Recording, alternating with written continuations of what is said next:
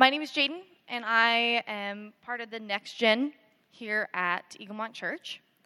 So, being relatively new to the game of preaching, when Pastor Marlowe offered for Brennan and I to preach this morning, we were pretty excited to show off the skills that we had learned at Bible college. So, as we began writing, we learned that we actually have none. And short from quitting, we had no option but to just go for it. We legitimately had a conversation where we're like, how do you start a sermon? Like, three, two, one, go? Like, do you just kind of jump into it? I wish I was kidding. But from the perspective of a financial supporter of Vanguard College, you would think that the money that goes to the school would produce very well rounded, intelligent sermon introductions. You'd think that these students, after four years of rigorous study, would leave and be completely ready to start pastoring the church. From my perspective, however, four years of rigorous study taught me that you only need four hours of sleep a night. And you can do a 13 page paper in only a matter of hours if you're okay with the C. Perspective is everything. It's the lens that we see every part of life through. And that's why um, one person, like that one person from work that traveled to Thailand in the five star resort and now is so convinced that everything in life is different and everything they see it through a new light and you're like okay like whatever. But it's true. While annoying they're not wrong. Any new experience or going outside your norm will change your perspective. Travel is probably the easiest example of this. When we see how other parts of the world live and how different it is from our way of life we realize that our perspective really isn't the full picture of what the world is we have a very narrow view on our world and how life is for other people until you go and experience something different that challenges the way you live and think. And if you don't do this, your perspective will always stay the same. Our narrow understanding in life can keep us from experiencing all that life really has for us. And there's one perspective that, if too narrow, will keep us from the ultimate truth and joy. And there's one thing that, if we can fully understand it, will drastically shape our world and change how we live. That's the cross. For some, their perspective on the cross might mean Christianity. It might remind them of Easter. It might be just a cool necklace that lots of people wear, or even just a tattoo that they have. Uh, maybe for some, it just seems like a nice idea. And that the fact that someone died for all the wrongdoings of the world seems like something that is a pretty cool thing. But it doesn't really change their day to day. This distant perspective of the cross only captures a small part of what the cross was. There's a lot to understand about why the cross is so powerful and impactful, so let's start at what the cross was at the time of Jesus. The cross was a way of execution for the lowest criminals due to the painful and torturous nature of it. The criminal was hung from the cross from their hands being nailed to the wooden beams and tied at the wrists, as well as their feet being put one on top of the other and nails driven through those as well. The cause of death upon the cross was typically suffocation from the weight of the body being pulled downward and not having the strength to pull yourself up enough to breathe. This takes time and makes it long. Not only did the cross give the convicted a slow and painful death, but it also was a great way to humili- like, humiliate and shame those who were upon it. All who witnessed a crucifixion were reminded of the power of the governing authorities. So, Jayden, why are you bringing such a lovely thought to our mind on this long weekend? Well, because when I take time and actually think about the story of Christ dying on the cross in the New Testament, my entire perspective changes. No matter how many times I hear it and reflect on it, when I learn a little more and it becomes a little clearer in my eyes, it changes how I want to live my life. It makes me want to be better. The cross that was built for me and my sins, someone came and took the place instead. I was sentenced to death and eternity in hell through my mistakes. But someone loved me so much that they chose to take the death that I deserved so that I could live freely with God. Jesus was sentenced to die on the cross after the people of Jerusalem demanded it a completely innocent man who lived a perfect life, was sentenced to die on my cross. Understanding why someone had to die on a cross begins by looking at the Old Testament. The whole story of the Bible is basically just a story of human failure but unending grace. Starting with a man and a woman called Adam and Eve. They were created in a completely sinless garden and told that the only thing they were not allowed to have is the fruit from one specific tree, the tree of knowledge of good and evil. It seems pretty fair when in a garden full of amazing trees producing fruit. However, Satan came disguised as a serpent and tricked Eve into thinking that if she ate from this tree, she would not die, but would have all of the knowledge that God Himself had. So here's a little Sunday tip if a snake starts talking to you, don't do what the snake says. I also suggest seeing a psychiatrist, but at the very least, don't listen to the snake. Romans 5:14 says, Nevertheless, death reigned from the time of Adam to the time of Moses, even over those who did not sin by breaking a command, as did Adam, who is a pattern of the one to come. Adam and Eve were the ones who introduced sin into the world, but the people of the Old Testament really took it and ran with it. God's chosen people were given laws to follow. They were giving amazing acts of God, where God saved them from starvation and from war, and again and again provided for them. But they always turned away and sinned. Even the best people in the Old Testament still made huge mistakes. Moses was one of the best leaders, but he disobeyed God and wasn't able to go into the promised land. David was called a man after God's own heart, and he ended up committing adultery and tried to cover it up with murder. Solomon was given wisdom from God and was the wisest man in the world, but he still disobeyed God and was consumed by lust and followed other gods. The, old, the people in the Old Testament failed the will of God and were forced to pay the price, either with their own lives or with an animal sacrifice to take their place, because the wage of sin is innocent blood. Since the moment Adam and Eve were removed from the garden, all people were born with a sinful nature and sin in their hearts. We're all corrupt people who do evil things. Uh, we really shouldn't, like, it shouldn't come as a shock when we look at the world that people are sinful. We look at the time of Hitler in concentration camps. You look at ISIS and the war going on in Syria. Even in Canada today, there's neglect and ostracism of Indigenous people, as well as so many other issues that just prove that our world is completely plagued with sin. From the way we gossip about one another to the extremes of murder, this sin has left us um, out of our rightful standing with God and left a chas- like a chasm that we could not cross back to His love. As I said before, the wage of sin is innocent blood, and there is no one on this earth that is innocent. When we sin against God, we are deserving of death that seems really harsh, but it truly is a testament to how perfect and holy God is. God cannot exist with sin, so when we are sinful, we cannot live with God. We are no longer deserving of the amazing life that He has given us. There is sin in each of our hearts, regardless of how good a person we are. Let's take a minute of self reflection. We're selfish by nature. We lie easy. We hate. We hold grudges. No amount of good deeds or good thoughts that we have could save us from this. Humanity is broken, and we could never live a life good enough to work our way into a relationship with God. We all need a perfect sacrifice. So here's the craziest part. You see, just at the right time, when we were still powerless, Christ died for the ungodly. Very rarely will anyone die for a righteous person, though for a good person, someone might possibly dare to die. But God demonstrates his love for us in this. While we were still sinners, Christ died for us. That's from Romans 5 6 to 8. The Jesus Christ that was sentenced to death on the cross by the people of Jerusalem was the only man to ever walk this earth that was sinless. And that's because he was completely man, but also completely God. Jesus Christ is the Son of God and was sent to earth as a man to live and die as the perfect sacrifice for our sins. Only innocent blood could take the place of a sinner, of yeah, a sinner, and this could only be Christ. Later on in chapter 5, it says, The law was brought in so that the trespasses might increase, but where sin increased, grace increased all the more. Romans 5 to 8 is crazy to me because it says some very important things that we need to look at and shift our perspective on. The most obvious thing would be that Christ didn't die for only the righteous and because they were deserving of it, but he died for all the dark parts of us. He looked at our lives and saw all the things we would do wrong and all the ways we would betray him, and he still decided that that was worth giving his life for. He looked at those who will turn their back on him and spit on his name, and he died for them. He chose to die for people that will never be worthy of him and will fail and disappoint him daily. But even when we're looking at like each failure that we have in our lives and each time we disappoint and hurt him, he willingly went to the cross to die the horrific death in order for us to have the chance to accept for the forgiveness and the love that God gives us. There is nothing we ever could have done to deserve this love, but he still gave it for us. He lived the perfect life that we would never be able to so that it could be applied to us. It blows my mind when I think about this. What a poor investment it seems. I feel God daily, and yet he still looked at me and thought I was worth dying for. All the times I turned my back on him, all the times that I had the choice of honoring him and yet still chose myself, he looked at that and thought, I love this person so much that that's worth my life. Christ died for us when we were still sinners, and that's incredible. But I think we need to look even deeper than that. He died for each and every person because he was God completely and man completely, but we need to realize that he would have done it for us alone. When we look at the big perspective of Christ died on the cross and it saved the whole world, that seems pretty reasonable to me.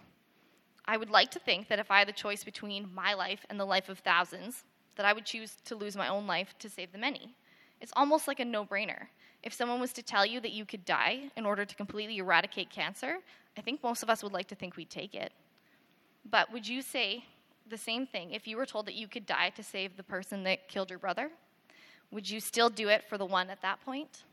I heard it explained like this A man comes into your child's school with a gun and kills your child. Now, for me, a lifetime in jail almost doesn't seem like enough of a punishment. But what Jesus did on the cross is almost like taking the man who killed your child and forgiving him. Once you forgave him, you go and you take his place in jail. While you're in jail, he moves into your house, spends your money, enjoys your vacation that you've planned with your family, and spends enough time there until he can get back on his feet.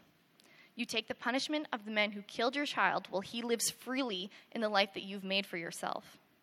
Even this is such a low scale compared to what was actually done on the cross, but it gives us a little picture of what it could be like.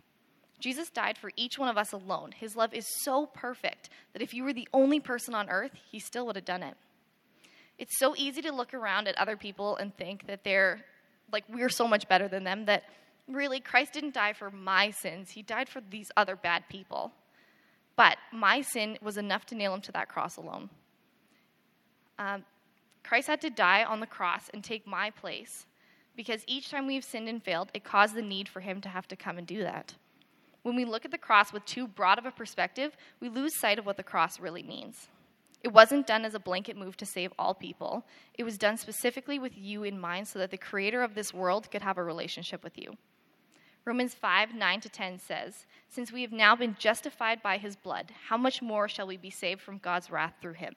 For while we were still God's enemies, we were reconciled to him through the death of his Son. How much more, having been reconciled, shall we be saved through his life? We've been reconciled to God through the death of Christ on the cross, and that changes everything.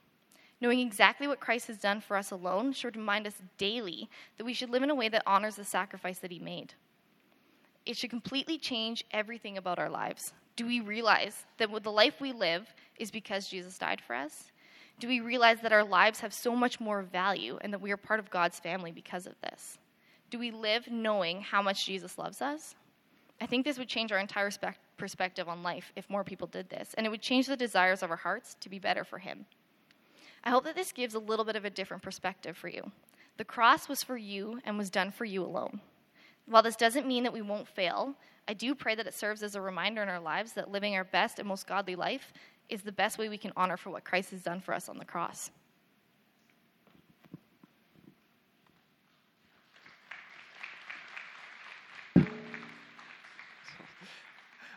All right. Good morning, everyone. Uh, my name is Brennan. I'm the worship director here at Eagle Eaglemont, and I'm also part of the Next Gen team with Jaden and Jeff. Um, so let's get into the second part of the sermon. Uh, now that we've explored Jesus' amazing love and sacrifice for you, now that we are hopefully filled with hope and love because we know and understand that Jesus died for you so that he can have a relationship with you, and we understand that the cross is the culmination of that love. You know, there's no greater sacrifice there's no greater act of love that has ever happened or will ever happen. With that in our hearts, we're going to turn things around. Because although the cross is absolutely for you, it's also not for you. Meaning this if we stay at the point where the cross is only for us, we miss out on the full calling that Jesus has for us. Jaden was reading from Romans 5. I'll be reading from Romans 6 in the NIV translation if you want to follow along, or it will be up on the screen. So, Romans 6, starting on verse 1. What shall we say then? Shall we go on sinning so that grace may increase? By no means. We are those who have died to sin. How can we live in it any longer? Okay, so let's stop there for now. So, Paul is continuing from the last chapter. In the last chapter, Paul says, Where sin increased, grace increased all the more. Meaning, God can forgive all sin, but if, if he forgives, let's say, one person for a lie and another person for a murder, the grace is greater for the greater sin, for the greater debt. But Paul then responds to this idea by saying, just because grace increases when our sin increase does not when, when our sin increases does not mean that we should feel free to sin uh, paul's saying that because it likely would have been a problem in the roman church you know people sinning and then saying it's okay god will forgive me and that's just so backwards if we're christians and we follow christ we claim to love him we claim to serve him could you imagine someone who claims they love someone being like oh it's okay i can do this because they'll, they'll forgive me I think that's kind of like 101 on how to destroy relationships. So, relationship advice, don't do that. But Paul's addressing this because it shows their heart. It shows that their heart's not loving. It's out of their decisions are out of sin and selfishness. So Paul's saying, yeah, God's grace is great, but that's no reason to sin, and here's why. The next few verses. Or don't you know that all of us who were baptized into Christ Jesus were baptized into his death? We are therefore buried with him through baptism into death, in order that, just as Christ was raised from the dead through the glory of the Father, we too may live a new life. For if we have been united with him in a death like this, we'll certainly be united with him in a resurrection like this. For we know that our old self was crucified with him so that the body ruled by sin might be done away with, that we should no longer be slaves to sin, because anyone who has died has been set free from sin. So, Jaden spoke about the cross and the sacrifice and the death of Jesus. But just as important as his death was his resurrection. Paul says in 1 Corinthians 15 14, he says, If Jesus has not been raised, our preaching is useless, and so is your faith. It is Jesus' resurrection that broke the power of sin and death. It's his resurrection that brings so much power to our lives, and it's his resurrection that brings us hope for the future beyond this life when we will be in heaven. That's why Paul in 1 Corinthians 55 or 15 55 says, Where, O death, is your victory? Where, O death, is your sting? See, he can say that, and we can say that because we share in Jesus' resurrection. There's no fear or power in death, and that's what Jesus has done for you. Also, in those verses I just read, uh, Paul shows here how baptism is an amazing symbol and reminder for the life we have in Christ. Uh, baptized in the original language just meant to immerse or to get put underwater, pretty much, and brought back up, you know, hopefully. Um, it seems like a weird thing to do, but, but really, Jesus just tells his disciples go and make disciples and baptize them. It's a commandment, it's a, it's a part of living a Jesus based life because it represents what Jesus has done in your life. It's a reminder of his death and resurrection as you go down to the water and come back up, and it's a reminder of our death and resurrection our sin being washed away, our old self dying, and us coming back into new life. So, when I read those verses, the question I found myself asking is this Am I walking in new life? If my old self is crucified, if I'm no longer a slave to sin, then am I walking in new life? If you believe that Jesus was resurrected and you follow him, then you are also resurrected. So are you walking accordingly? I think this is what Paul is pointing towards. He's saying, hey, if you believe that Jesus rose from the dead, you have also died and come back in new life. So do your actions match what you believe? He starts the chapter, hey, don't sin because God's grace is great. And then he continues in the next few verses. He says, or don't you know your old sinful self has died? Don't you know you've been baptized? Don't you know you've been washed clean? Don't you know you've been given new life? So are you walking in new life? Well, to answer that fully, we need to know what new life in Christ means.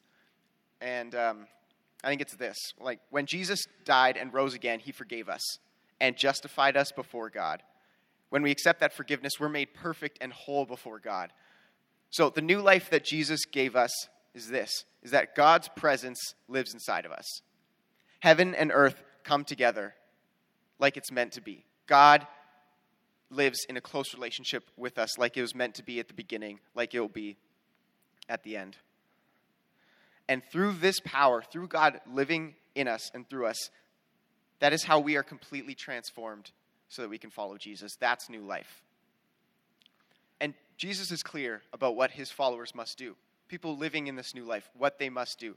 In Matthew 16, 24 to 26, Jesus told his disciples, If anyone would come after me, let him deny himself, take up his cross, and follow me. For whoever would save his life will lose it, but whoever loses his, sake, his life for my sake will find it. For what will it profit a man if he gains the whole world and forfeits his soul? Okay, so let me get this straight. I've been given new life so that I can pick up a cross. Jesus' disciples would have known what he meant. A cross meant death. A cross meant carrying the thing that will kill you to the death, to the place where you'll be put to death. And Jesus says, Come to me, have new life. So it's like, Oh, here's new life. Oh, thanks, Jesus. All right, now go pick up your cross and die. uh, what? I don't want to do that. That doesn't, well, that doesn't really make, what? That doesn't make sense. I don't want to pick up my cross. I wanted new life. I wanted my life to be easy. I wanted it to be comfortable. I wanted my life to be normal with maybe just a little bit of church sprinkled in. Like, not too much, not every week. That's like a little, crazy, but just a little bit. I wanted to walk around in this new life like I'm better than everyone. Isn't that what it's about? I don't want to pick up my cross. Why would I do that? Why would I want to do that? And the only answer I can give is because Jesus did. See, when we come to the cross, it needs to change our perspective. When we look at what Jesus did, here is God. God Himself, humbling Himself, coming down from heaven. You know, in all His glory and riches, He's coming down and made poor for you. He's coming down and dying for you. That's the example He's setting for us. We didn't deserve what Jesus did. We don't deserve His love. We don't deserve to be washed clean from our sin. But the gift that Jesus gave us was so amazing that we should be willing to pick up our cross. We should be willing to follow him, to do anything to follow him and have a relationship with him. See, picking up your cross is painful, it's uncomfortable. Picking up your cross means sacrifice, it means dying to yourself and what you want. And for many Christians around the world, it does actually mean death. The greatest commandment is love the Lord your God with all your heart, with all your soul, and with all your mind. And Jesus says, if you love me, if you follow me, then pick up your cross. The cross needs to change our perspective. This act of love and sacrifice calls for a response. So, what is our response? Let's continue on in Romans 11 to 14. It says, In the same way, count yourselves as dead to sin, but alive to God in Christ Jesus. Therefore, do not let sin reign in your mortal body, so that you obey its evil desires. Do not offer any part of yourself to sin as an instrument of wickedness, but rather offer yourselves to God as those who have been brought from death to life, and offer every part of yourself to Him as an instrument of righteousness. For sin shall no longer be your master, because you are not under the law, but under grace. Here's something important that is unpacked in these verses. It says, If you serve sin, you cannot serve Jesus. You can only have one master. Either sin is what is guiding your decisions or it's obedience to Jesus. So, to follow and love Jesus, we need to deal with sin. You know, our anger, our, our lust, our greed, our sin, these things that, that drive us to make decisions opposite of what Jesus wants, those are our masters. And a lot of times, we, you know, we don't want to give up those desires. We don't want to give up those pleasures of this world. Or sometimes we do, but we feel trapped. But Paul reminds us, he says, No, remember, you are dead to sin and alive in Christ Jesus. Jesus is the one way to true life, true life with God living inside of you. Let's remember that we are dead to sin and alive in Jesus. The verses that I was just reading say, Offer yourself to God, give yourself as an instrument of righteousness. The cross calls for a response from us, and that's our response where we live a life that's no longer about us. It's no longer about what we want, but we offer ourselves to God to be holy instead. See, we are called to something so much greater, and the life of a Christ follower is the best life you can have. I fully believe that. It's the only way to God, but it is absolutely hard. So count the cost.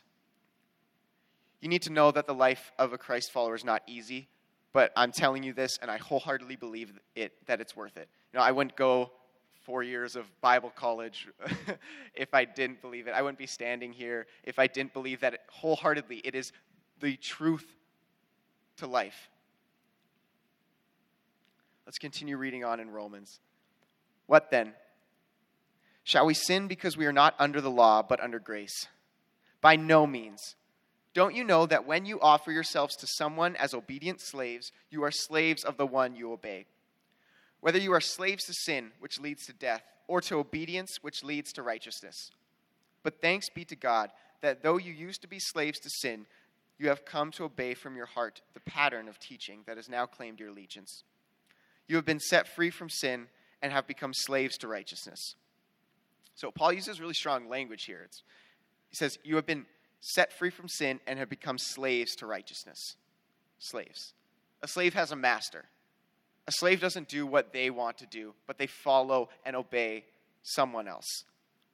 And uh, you know, this may rub us the wrong way, especially with like our North American context of slavery and racism. But uh, slavery was a little bit different back then, but that's not the point. The point that Paul is making is everyone serves someone or something. So Paul is saying everyone is a slave. You either are a slave to sin or you're a slave to obedience, which leads to righteousness. You can choose to serve sin or to serve and be obedient to Jesus. The cross calls you to a life that's not for you, but a life of a slave and a servant. And after all this, you might be asking, like, okay, how do I do this?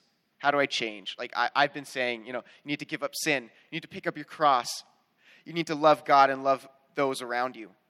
But what you have to understand is that you can never do this alone. No matter how many times, um, like we're told, or you know, how many times we hear it, how many times someone tells you to be a better person, that never actually works.